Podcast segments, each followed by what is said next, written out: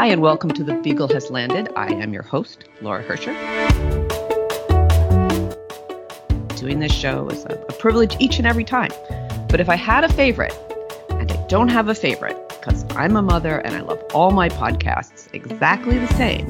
But if I had a favorite type of show, it might be the book talk.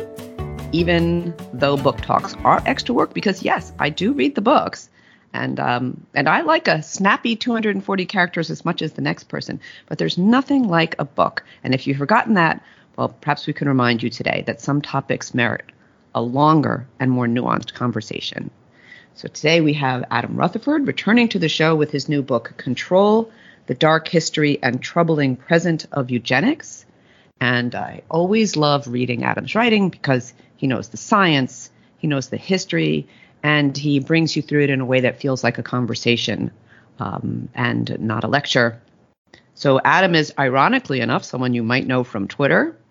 He's trained as a research scientist in genetics at UCL, uh, but has made a name for himself as a science communicator across many media, TV, books, and yes, social media. Adam, so nice to have you on the show today. It's lovely to be back, Laura. Thank you for having me. Yeah. So um, I found this book, Control, um, eminently readable, really entertaining. Um, it's a history of eugenics. Today, eugenics is very much a toxic word. It's as loaded as saying someone is like Hitler, and for precisely the same reason. Um, but it didn't start out that way. There's an argument to be made that eugenics was a well-intentioned idea gone, ba- gone bad. Um, do you buy that? I think it was always well intentioned at its inception.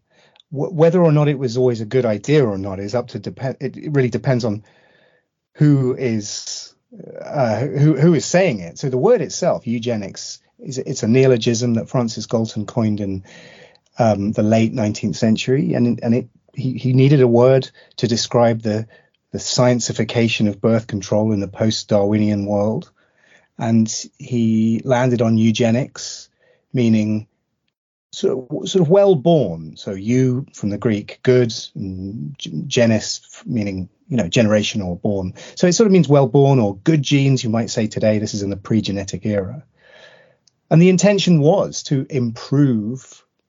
The, the I'm using air quotes here for the listeners that the, the the quality of the British stock of people, such that we would be healthier and more intelligent and more productive and all of those uh, admirable traits that everyone wants of their family and children and, and and kin and creed and country. The problem is though that who gets to make those decisions is determined by the powerful at that time. And if you're Francis Galton or the ruling parties in Britain or America or around Western Europe where this is being discussed, then the decisions about who gets to reproduce and who gets preserved into the future and who gets their, their reproductive rights restricted is entirely determined by hegemonic power structures. So their intention was was they thought it was noble. In in retrospect, we can look back and think, well, it was grotesquely unfair and had all the hallmarks of being an ableist, um, racist, white supremacist, and misogynistic uh, set of policies.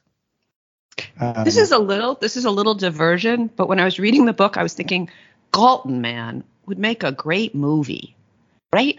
Here's this like tortured who'd play him, but he's he's he's like the tortured grandson and cousin of sort of greater men, you know, I, I, I saw a family history, a pedigree drawn of the probably by by Galton, to be honest, of the the Darwin family, which he was a part. That was where the, the whole pedigree was um, brilliance, mathematical genius, and then other normal children, right? Like that was what was indicated. And I thought, oh my God, I thought it was rough growing up in my family, you know, like.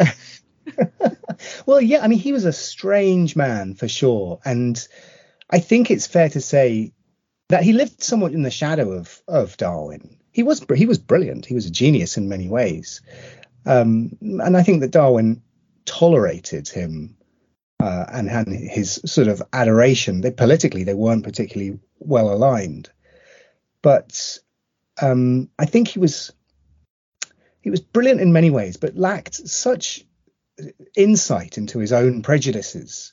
So he was he was an amazing scientist in, in one respect, in, in in that he created all sorts of new statistical techniques and invented all sorts of useful and also completely wacky things. First person to draw a weather map. Um, he was very instrumental in in um, the, in in working out that fingerprints were not um, heritable and that they were unique to individuals, and that became the basis of forensic fingerprinting. He was one of the first people to talk about synesthesia in, in the English language and did a lot of work in that. Did a lot of work to debunk phrenology uh, because he thought the data wasn't good enough. He invented a hat with vents in it to aid hard thinking and help cool your head down. That didn't really catch on. Ironically, given that he was a massive racist, he also invented the dog whistle, the literal dog whistle that dogs can hear at a frequency higher than human hearing. And and I think it's hilarious that that's become the, the idea of a racist dog whistle was the was created by well the dog whistle itself was created by a man who was a huge racist.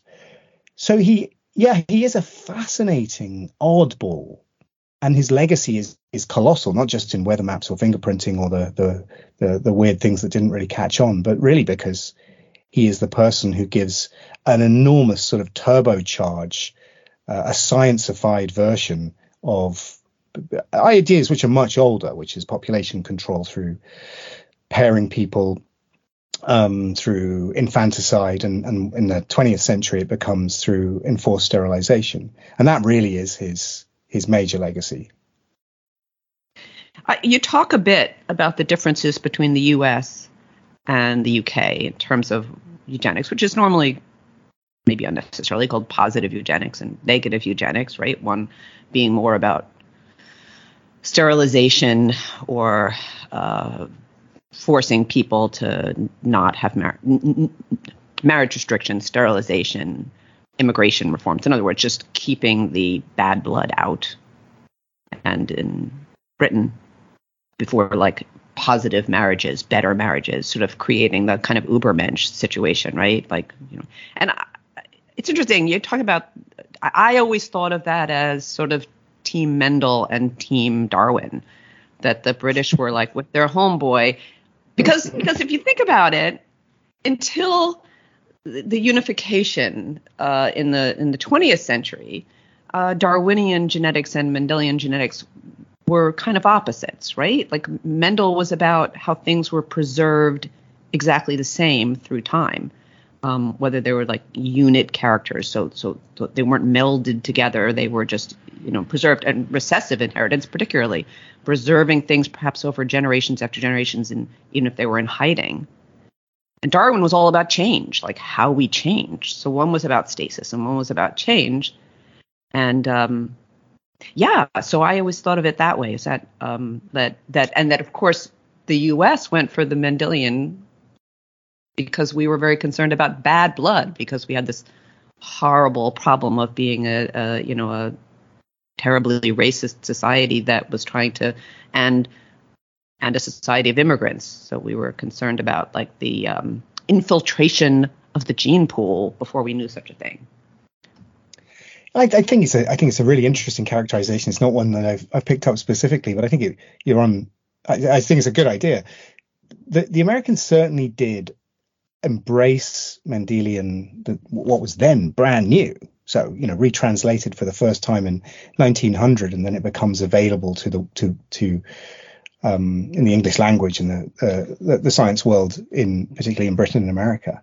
But Charles Davenport, who is the sort of the, the Francis Galton, the um, the main guy for eugenics in America, he comes back to he visits he visits the UK and he meets Galton, and he comes back to America reinvigorated and endorsed by Galton with a sense of just the absolute certainty of Mendelian inheritance patterns that had been revealed to the world in his pea plants, which is still, you know, one of the great experiments of of all time. The demonstration that the, these units of inheritance, which we now call genes, are how information is transferred from generation to generation. But Davenport takes this with such religious fervor. It is a religious fervor for him, and and comes rapidly to the conclusion of, um, with his acolytes at the newly founded Cold Spring Harbor um, Eugenics Records Office that everything in humans is is perfectly Mendelian. That you can trace the patterns of eye color and hair color and some diseases like Huntington's. So Davenport was foundational in, in, in the first reports of those three very Mendelian traits, but also, you know, really complex things like sexual proclivities or uh, seafaringness is one that he thought was was perfectly Mendelian, which is completely bonkers to our ears today. But complex diseases, things that we recognize have high degrees of heritability, but are not straightforwardly Mendelian because they are the, the genetic component to their heritability involves. We now know in the 21st century dozens, if not hundreds, of minor, of, of small but cumulative variations but for for for Davenport, it was it was everything is Mendelian.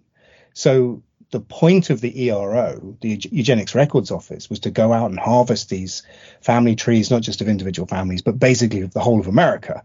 So if you have the family tree of of, of white, white Americans, you have the you have the framework on which you can see Mendelian patterns of everything, both desirable and undesirable traits. The the English who who the, the, the, British, I mean, they were mostly English. They were mostly in my department at UCL. Um, people like Karl Pearson and later um, Ronald Fisher um, were much more circumspect, but no less passionate about eugenics. They were much more circumspect about the about the stats.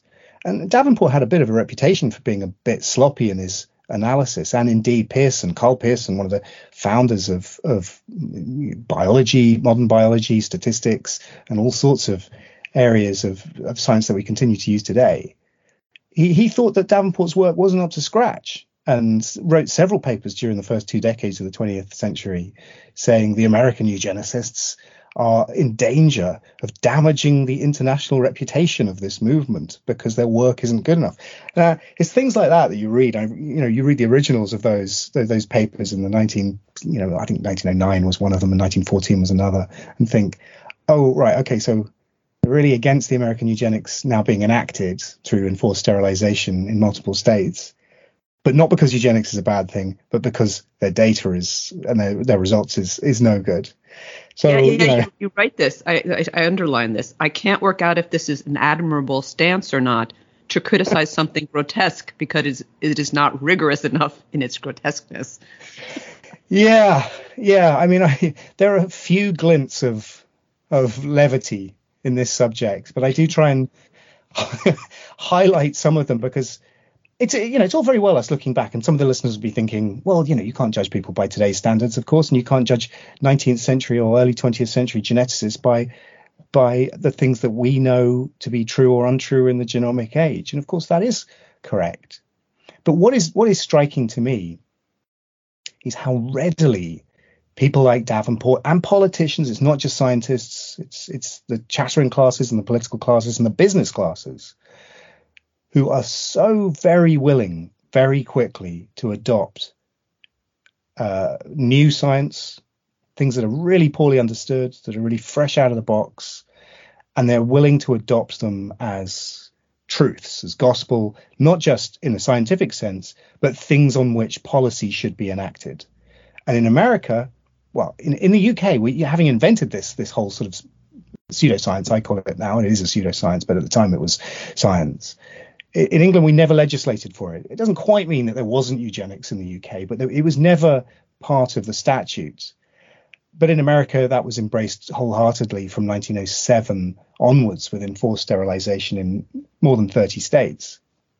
But it's it, what really interests me in my work in, as a as a science communicator and as a, a sort of sort of cosplaying science historian, but really as a geneticist who's thinking about how genetics interacts with the rest of society. The thing that I am interested most in is how, how is the speed at which these science becomes marshaled or co-opted into pre-existing political ideologies. And Galton comes at just the right time, in a time of you know Western expansion, British colonialism at its absolute peak, um, huge immigration waves into America, some you know crazy numbers, 15 million people um, come to America between the year 1900 and 1914. And so it's the primary concern of most people in the in the discourse in, in America. And what the Davenports, also the, the Rockefellers and the Carnegies and Teddy Roosevelt and others, what they do is they they ask the scientists for validation for what they already think that needs to happen, which is purging of the weak or the end of immigration or protection of their own people over others, over descendants of the enslaved or indigenous people, or you know the Irish immigrants or the Italian immigrants or whoever is coming. So it, it's it, it's partially a history of the of the science, but it's really what, where where I'm focused is in that sort of liminal space between the lab and the the the, the White House or the, the the the the clubs and socials where this was being engineered by well-intentioned philanthropists at the beginning in the in the jazz age. It's a it's a it's a jazz age phenomenon. Yeah.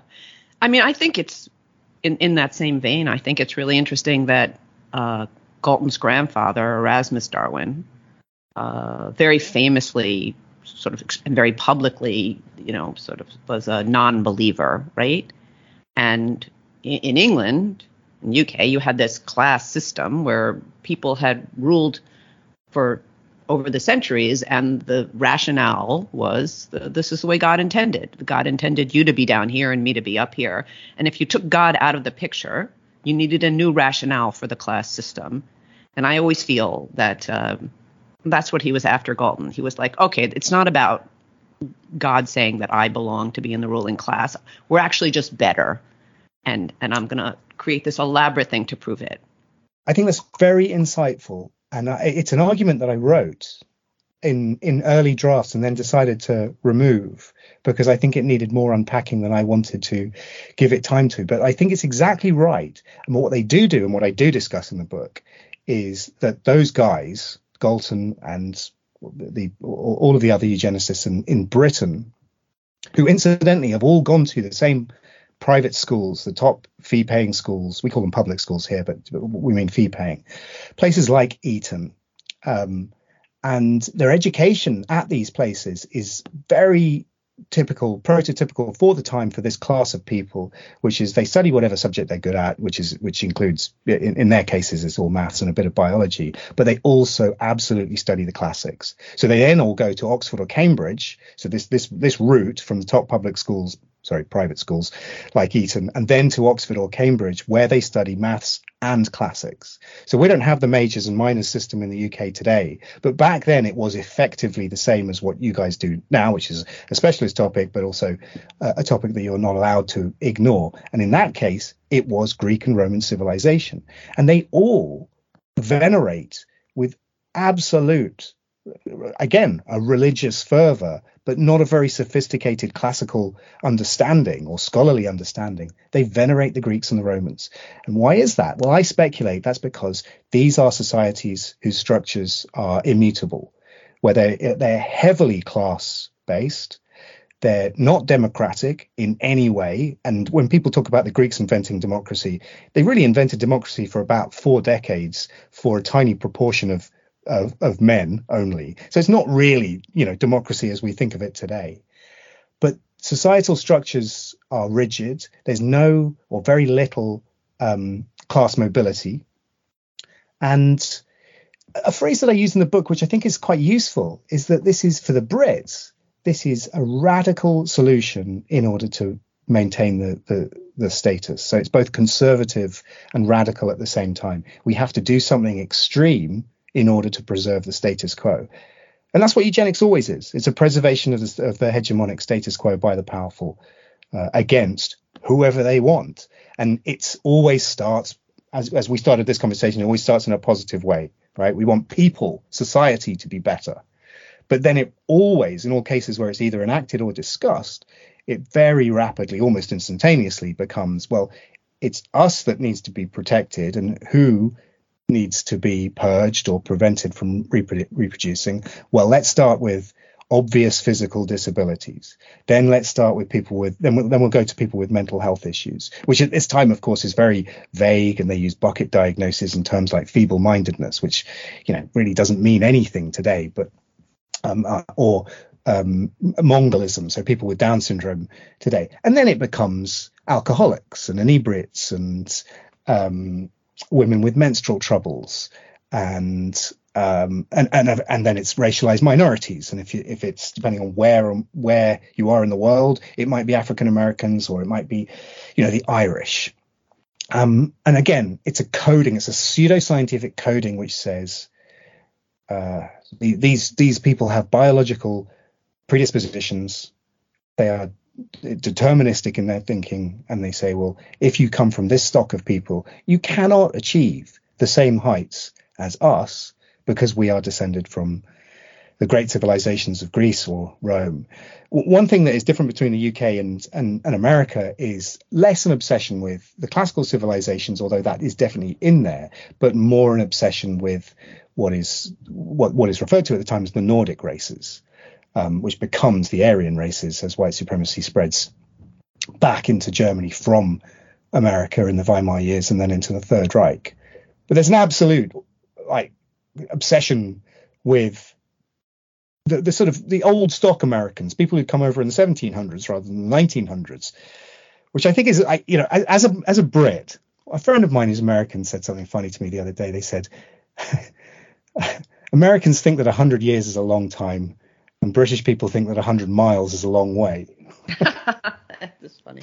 So, so when you when you know when when when you look at these sort of these figures who are old stock Americans who've come over in the 18th century, well, I, I live in a very uh, undistinguished house in quite a nice part of southeast London, but my my house was built in the 19th century. So this this old stuff for us is just very normal, and I think that I think it's sort of amusing that you've got these people like Davenport and like Madison Grant and the Rockefellers and the Carnegies. And these are the upper classes, these are the aristocrats. And they're the ones saying, well, we're Americans. And all these new people coming over, well, they're not Americans and they need yeah. to be restricted. Well, well, I mean, we're we're we're we're edging all around the. There was a there was a question I was going to ask you about why this book, because but we're, we're we're surrounding the answer to that. I feel like we're surrounding the answer that your your last book was how to argue with a racist. How to argue with a racist, which no one would wonder. Adam, now why why this book? You know, because well, I mean, last week's news story is our ex-president having um, dinner with uh, an, an anti-Semite who brought along a a, a, a, black person who's famous now for anti-Semitism who brought along a, a, white supremacist, and they seem to be united over their hatred of Jews. I mean, we have a, racism problem, hatred problem, pretty obvious. And um, I was going to ask you, I'm like, but eugenics, so why right now?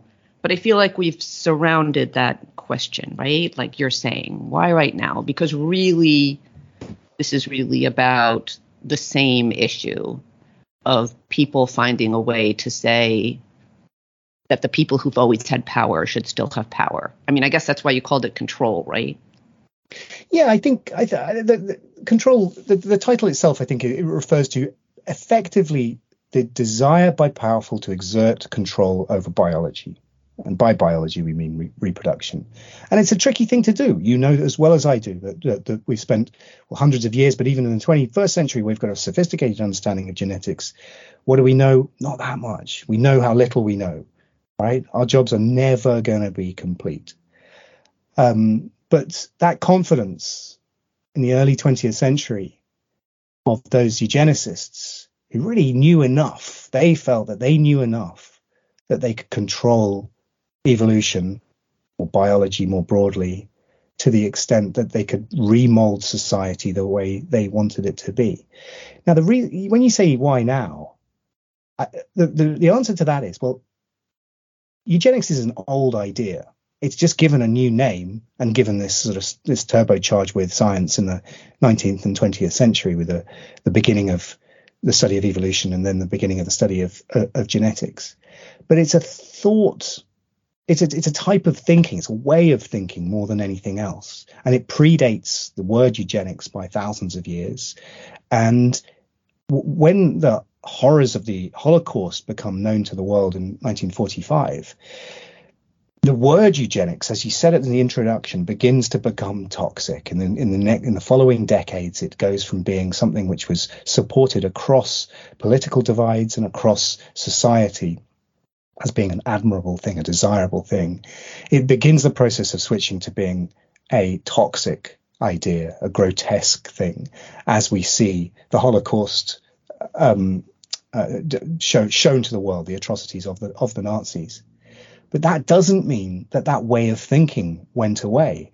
And I think what we have seen in the last few years, so the answer to the why now question, is I think we've seen the re-emergence with populism in the West and around the world, in fact. We've seen the re-emergence of ideas of racial purity and, and um, ancestral purity, which are all sort of inherent to the eugenics cause, um, uh, uh, combined with um, another sort of turbocharge for that way of thinking with new genetics, with our understandings of polygenic disorders, with our, our medical interventions, reproductive interventions, which include things like embryo selection for specific diseases and um, and and into the era of embryo selection for specific traits, so not not diseases, which is outlawed in most of the world, but not in America and not in Singapore.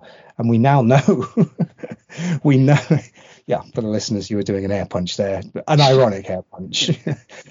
um, and I, I think that it's a it's a glib cliche, but it's true that we study history to inoculate ourselves against repeating it. And I think that so so I know that many of your listeners will be scientists, and I think that scientists often make pretty bad historians. I think they often, we often, don't treat the evidence of history with as much regard as we treat the evidence of, of, of science. And um, and I think often we think of history as being perhaps an easy subject, an easier subject than I don't know doing polygenic scores or trying to understand metabolic pathways or quantum physics or or whatever. But what that means is that our superficial understanding of our own history is is part of the reframing of the ideas that come back and back. And so I see these conversations today in the 21st century, in the third decade of the 21st century, which are effectively totally uh, totally the same as the types of conversations that people were having in 1910 and 1912. And I think that's it's interesting in a scholarly way, but it's also terrifying when you follow the repercussions of that way of thinking into the Second World War. So, you know, I've taken this stance in the last few years, which I absolutely am wedded to and will defend, but annoys a lot of scientists, which is that science is inherently political and there's no way for it not to be. And the ideals of science, the principles of, of, of, the scientific method that we began developing in the 16th, 17th, 18th century, and so on. Those are noble, and they do they are designed to extract our personal and psychological and cultural biases from our own understanding of nature. Right? We minimize them. We don't eradicate them because science is done by people, and until it's not done by people, then it will always be political. So this history is, you know, our field as geneticists is it's hundred years old right? Um, but the study of or our interest in inheritance and in biology and in sex and families, well, that's 10,000 years old. And so we're struggling against, you know, a, a, new bit of science that we barely understand, and we're contesting 10,000 years worth of cultural baggage. So, you know, like I said, we, we're going to be employed for a while yet. Yeah, I'm not worried about job security. Um, uh, yeah, I, I, I think that's a, a, a brilliant summary. I I think there's a way. There's an old joke here. Maybe I don't know. Catskills probably not a reference for you, but like these sort of um, old school cheesy hotels where people would go. And there was an old joke about uh, asking somebody if um, uh, that there were two people complaining over dinner at the Catskill Motel. Hotel, and one of them says, "Oh, the food here it's so terrible," and the other one says, "Yes, terrible, and such small portions." And I always think of that joke, that terrible joke, when you talk about eugenics, because we talk about first we're like the science, it's so terrible, and then it's like, and also it's off you can't use it that way. It's sort of like there's sort of one whole thing of like oh, the science is terrible. We don't understand it. It's a misuse of the science. Then also, and also, it's going to be awful when we use it correctly. Um, and I, I, think that's why it's a very complicated topic, right? Um, that mm. that that you're saying you spend a lot of the book disproving the idea that in the way that the original eugenicists imagine that we could breed better people there, there's actually a section at the end where you compare animal breeding and human breeding, and it's it's very convincing. Let me just say, it's very convincing that nice. this notion that we could breed better people is, um, what is it you say?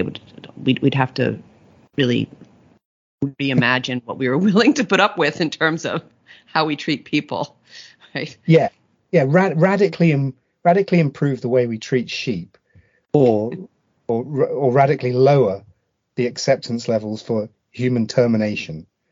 Yes. So you know, there's there's a, there is a animal breeding. The comparisons with animal breeding and humans is ancient. That comes up in Plato in Republic when he talks about his version of of eugenics. So that's what the third century BCE, and then all the way through the, the 19th and 20th century, animal breeding, the comparison with animal breeding is essential for the eugenicists.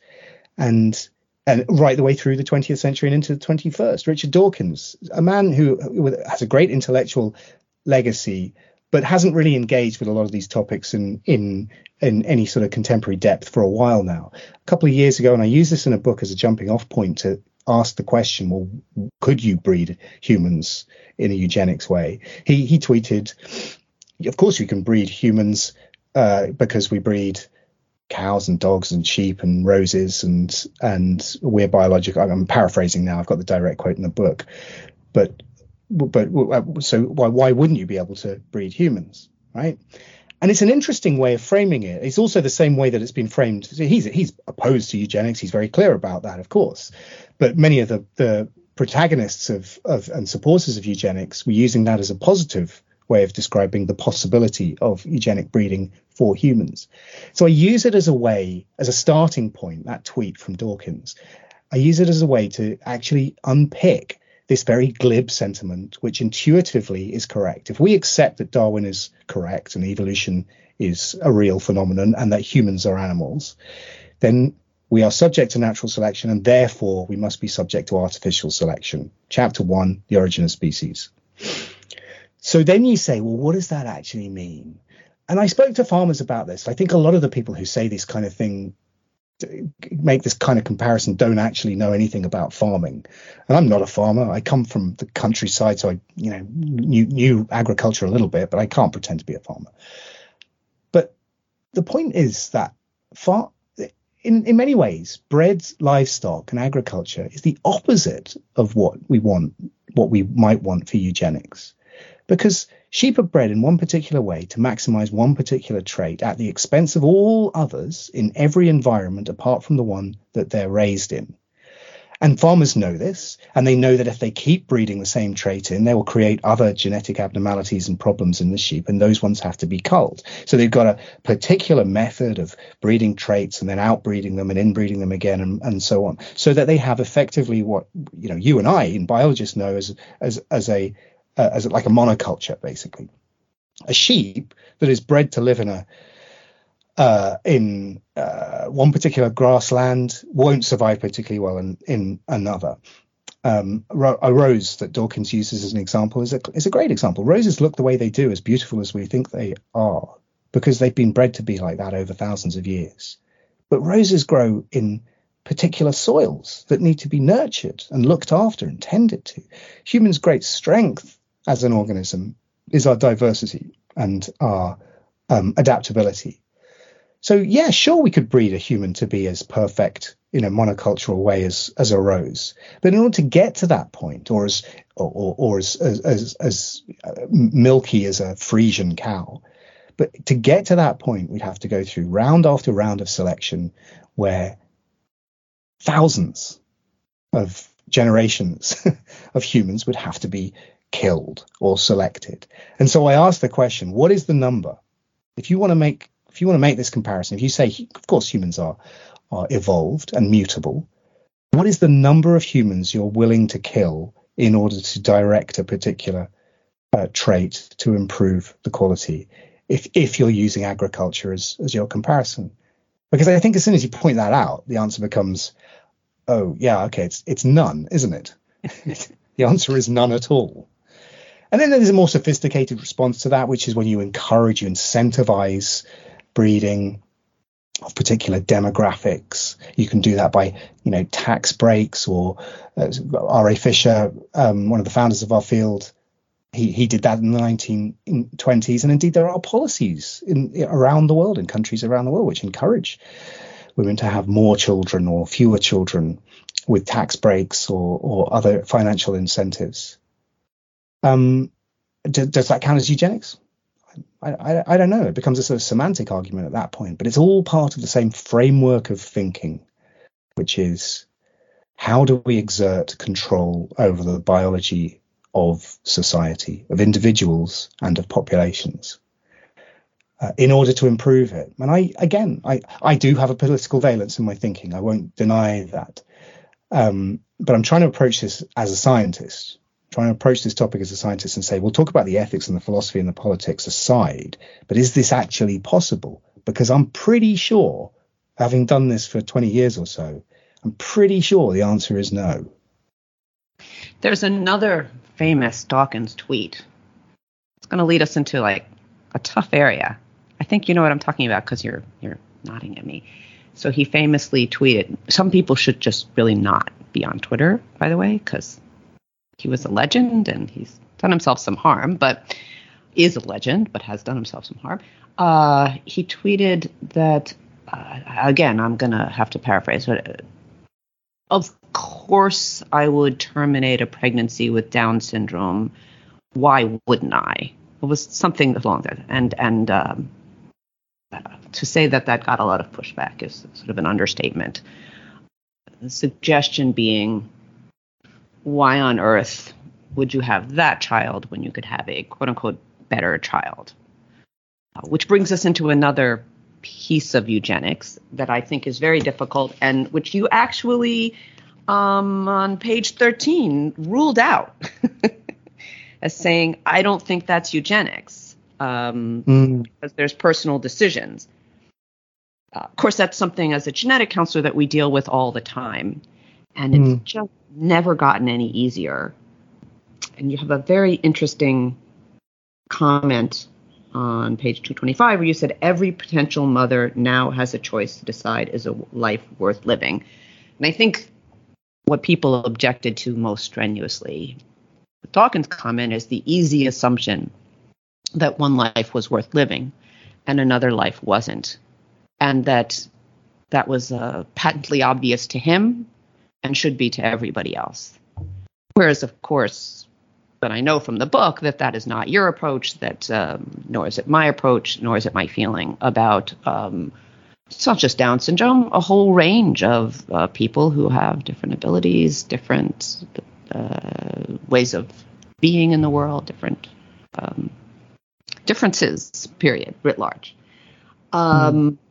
So the hardest today question for me in this eugenics is if it's being done individually by a pregnant person or a couple or whatever making a decision about what they want in their life does it still carry the same historical baggage? Does it still you know can we say to people is it a part of reproductive rights? Can we just say to people if they if they should be free to decide if and when and how they have children? Are they also uh, is there a who in there? Are they free to decide who they have as children? That's that's the hardest question for me because I, I can't come down easily on one side. Like, is that a liberty or does that lead us to the place, which I think was the lesson of what you were talking about with the where the eugenicist history ended in the Nazi camps, where we all were slapped across the face with the understanding that to say that some lives are not worth living is ultimately to to say that you can dehumanize certain people. And and and that was like this unbelievable extent of like so that their pain doesn't matter their suffering doesn't matter their lives don't matter i don't expect you to be able to answer this because it's an unanswerable question but maybe you'll speak sure. to it a little bit yeah, it is the hardest question, and I th- I think it's it's worth unpicking so many of the points you've you've just raised, and uh, there's there's a number there's a couple of things I need to say as well that, that when I say that I don't think this that for example termination of pregnancies on detection of Down syndrome, I, I say that I say as you say on page 13 that that I don't consider that to be eugenics. I'm not 100% wedded to that. So I spend a lot of time talking to parents and campaigners, particularly of Down syndrome, because I think Down syndrome presents a unique um, uh, case study in in this discussion for reasons that we, we, can talk about in just a minute. But I, I, I, I I'm, I'm, I can be quite bombastic about certain things that I feel confident on, but I also think it's really important to be nuanced and to to listen to different points of view. And in fact, one of my main a, parent of, of um, of of a kid with Down syndrome was was one of my main consultants for this section of the book, and she and I ended up disagreeing, not falling out, but disagreeing. She thinks I'm wrong about it not being eugenics, and I have decided to go with it not being eugenics. But you know what? I, I am not so wedded to it that I'm going to fight about it. Um, the reason I make that, uh, the reason I say that, and the justification for my view is that eugenics is a specific term which is state imposed, so it's top down, and whereas the choice to terminate a pregnancy um, comes from the parents. But again, it's not even as clear cut as that because what we're really talking about is what you mentioned a minute ago, which is how we value individuals in, in society and people to, whose historically would have been terminated or, or killed whilst postpartum as as children or even adults, or would have been sterilized. And the Germans in, Weim, in Weimar Germany came up with a term for it, which became central for the Nazi eugenics and race hygiene programs, which is Lebens Lebenswerten, Lebensunwertes Leben, so lives unworthy of, of life. the reason Downs presents a particular case study for this is because it is a, a, condition which is detected very early, and because it's a chromosomal abnormality and has this particular marker, which is the nuchal fold, the thickness of a of a bit of effectively a bit of the back of the neck, it can be detected early on in pregnancy. And with new scanning techniques becoming more and more available to uh, all women in some some countries, the choice to terminate is presented almost universally. Denmark and Iceland, the the birth rate of people with Down syndrome has effectively dropped to zero. Um, now, it's difficult to argue that that doesn't feel like eugenics because what that means is that there is a group of people who exist who are part of society um, uh, and, and lo- loved by their families and, and by others who will not exist in the future as a result of this medical and genetic in- intervention. Interestingly, in America, the numbers going in the other direction, and that's but that's even more complex because with the adoption of with, with the with the in, in, with Roe versus Wade being repealed and other stricter abortion laws um, coming into play, there are, well at the time of writing it was seven. I think it's now 13 states. It is now illegal to abort a fetus after diagnosis of of Down syndrome. well, that's gotten very complicated since most of those states simply now uh, make all abortion illegal. So post Dobbs, so there are these what we call reason bans, and you're right, 13 of them. Um, but in many of them, they've been superseded by stricter abortion limits, which is what the people who wrote those bans always had in mind.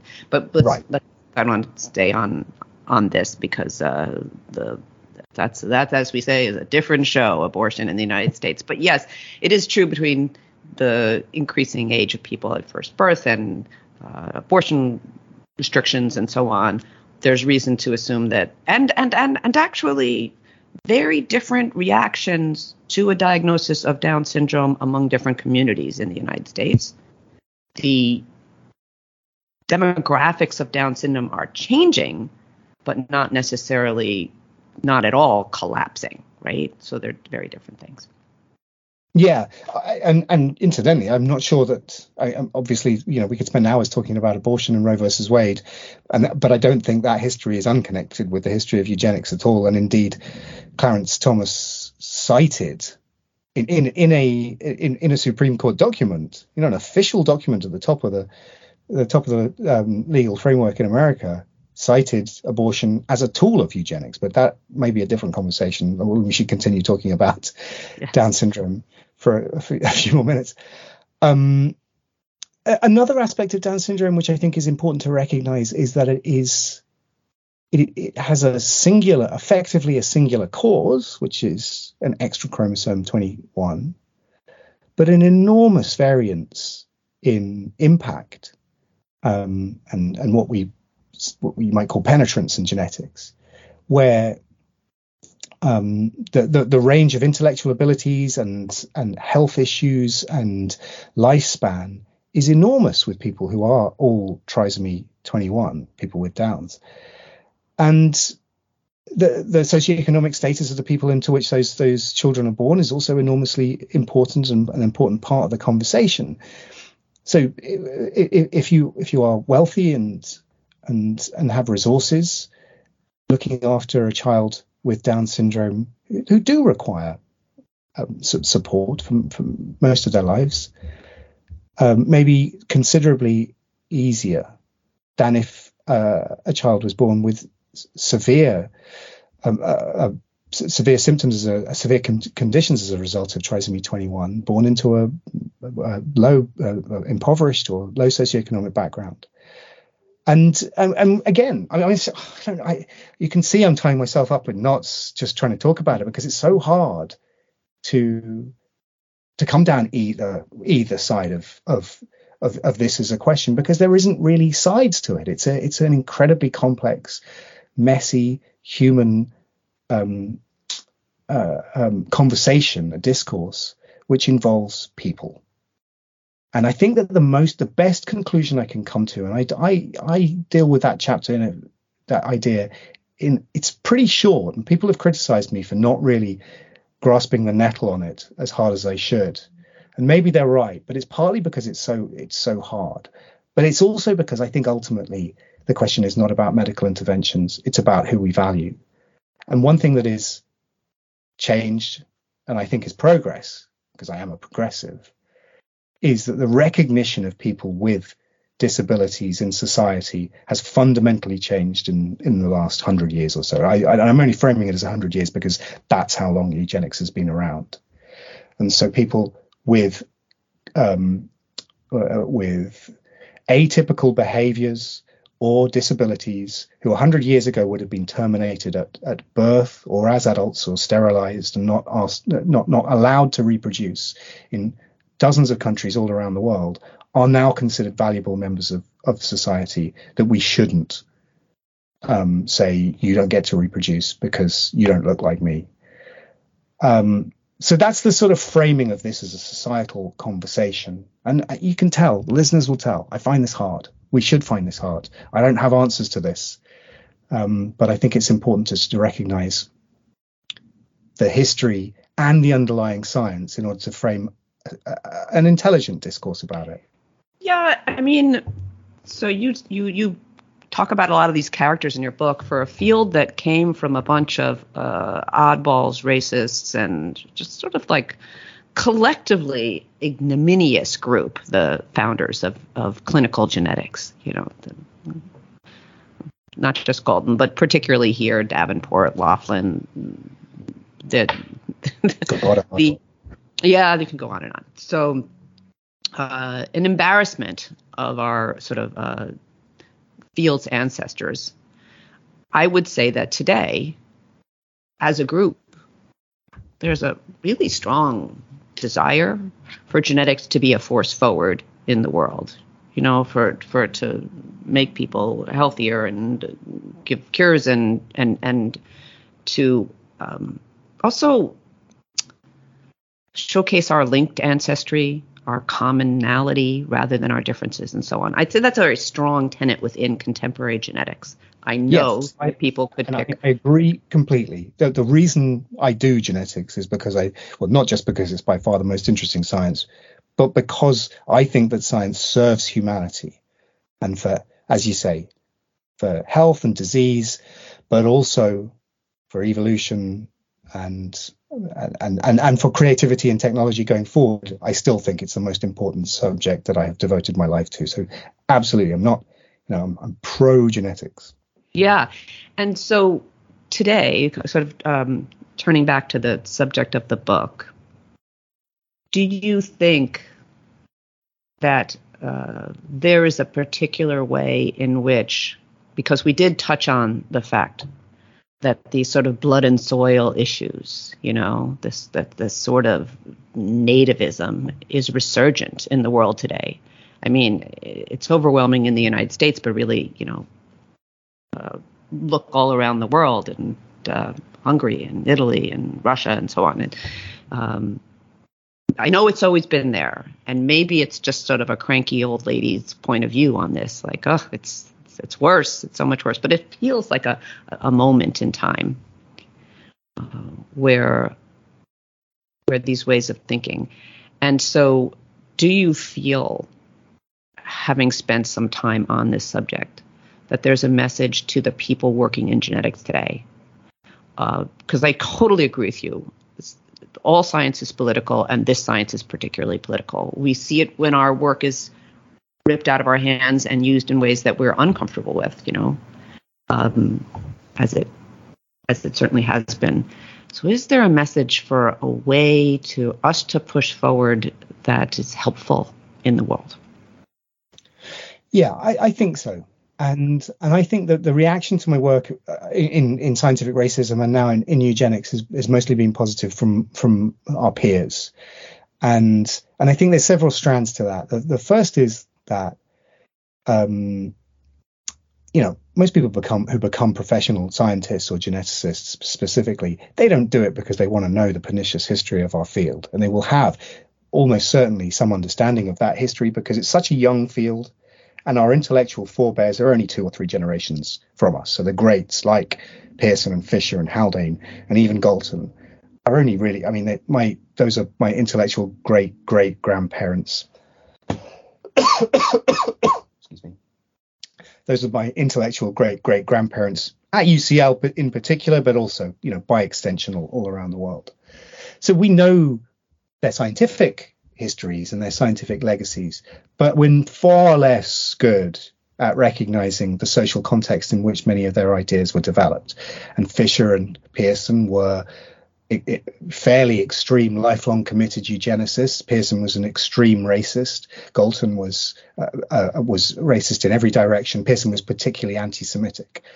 Um, Haldane does not is not with it does not come out of this clean. He was anti-eugenics mostly and wrote a very powerful book uh, called Heredity and Politics, in which he he dismantles many of the ideas of eugenics in response to the American eugenicists and, and what this was 38. So what was emerging in Germany.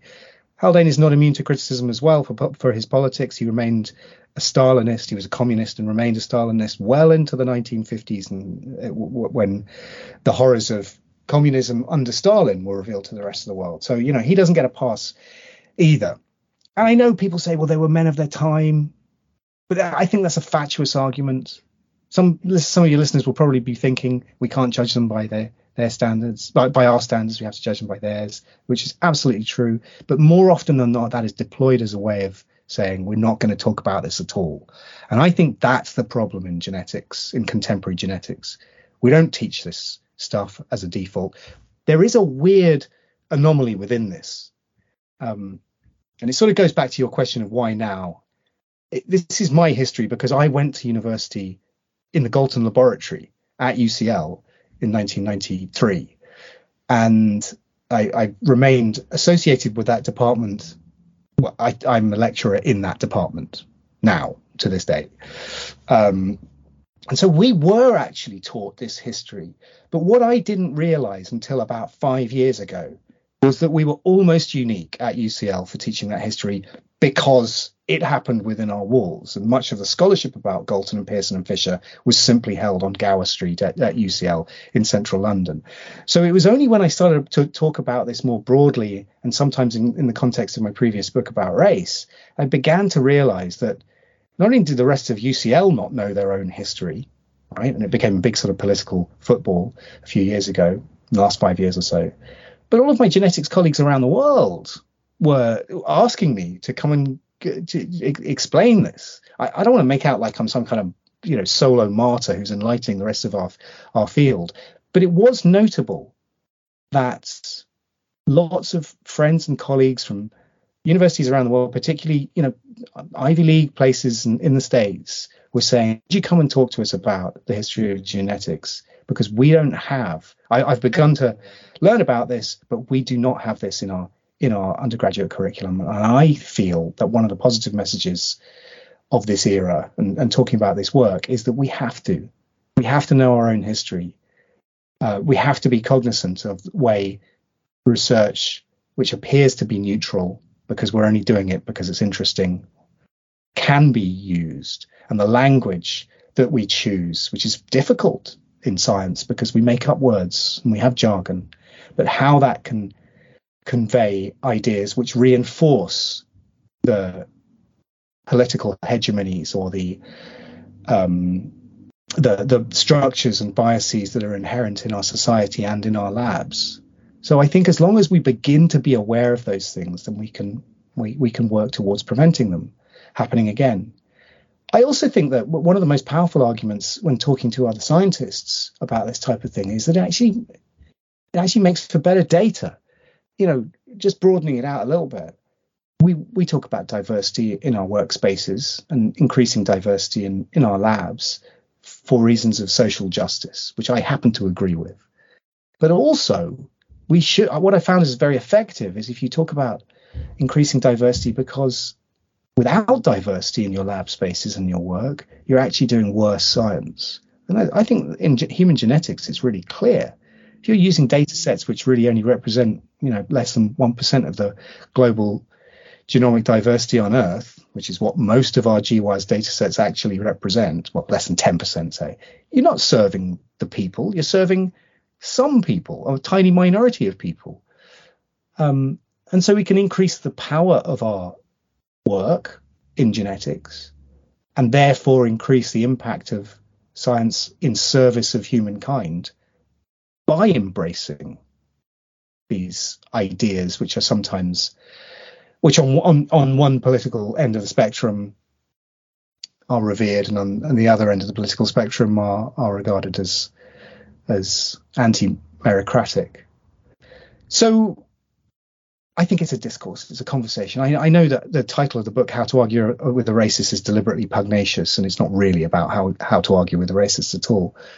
But I think that it's the, the work that I do is partly historical because it's interesting and partly because I'm talking to our colleagues.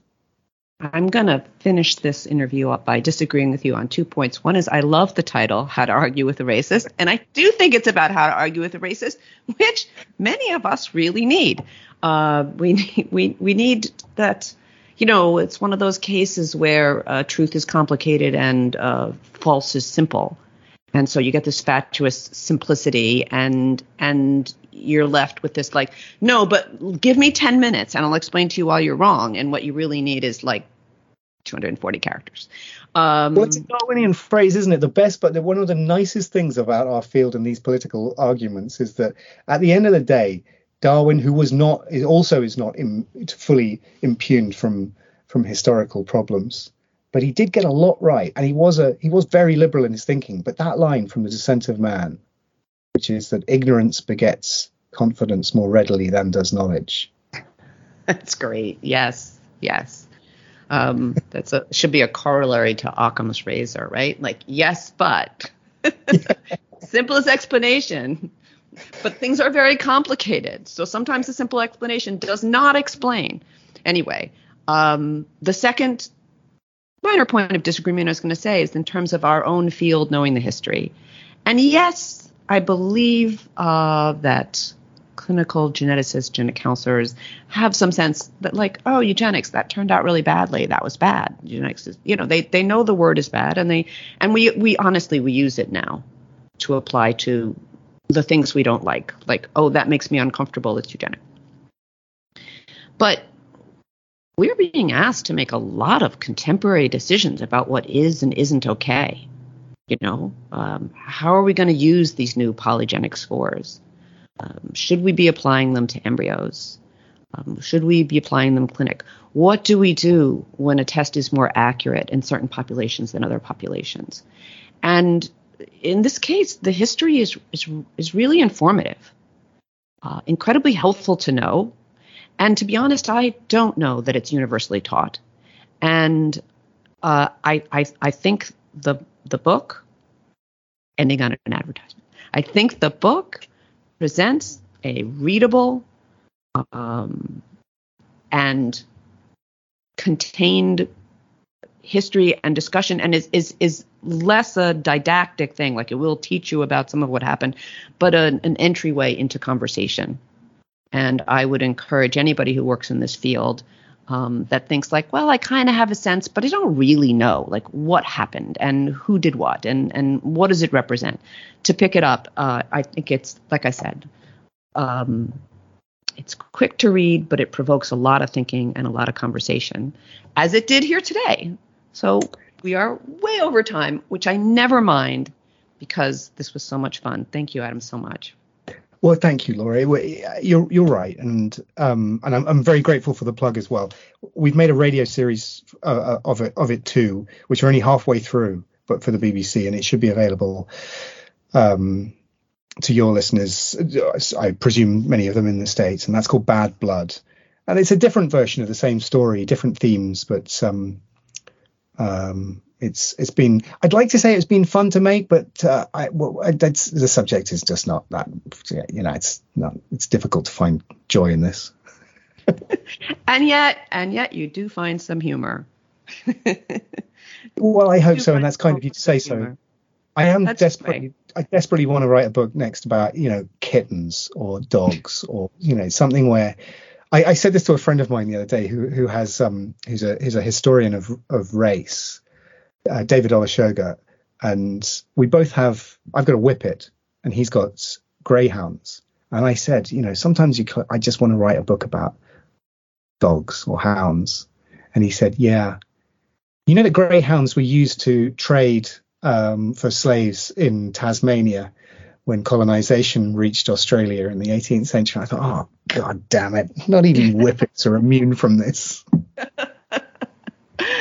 Oh man, I have an Australian Labradoodle, and I have to say that people who stop me in the park and they're like, "What kind of dog than that?" get way more than they bargained for. Well, I'm explaining the difference between. well, sit down. I have slides. I apologize, but let me explain to you the difference between the genetics of this dog and another type of Labradoodle, because I know you're really interested. My kids like, say to me, "It's like I say, weird I'll woman with a nice dog again." yes go away, crazy person. Um, my, my, I give my kids the last word. My kids, I, I have the tendency to start a start conversation. Well, it's interesting, and my kids are like, "We'll be the judge of that, mom." oh, that's so. I see. I have one as well, which my kids they say. I say, um, "Well, I actually wrote about this in," and they're like, "I'm not interested. Stop." Stop. yeah. Yeah. Oh, the glazed eyeball look. Yeah. All right.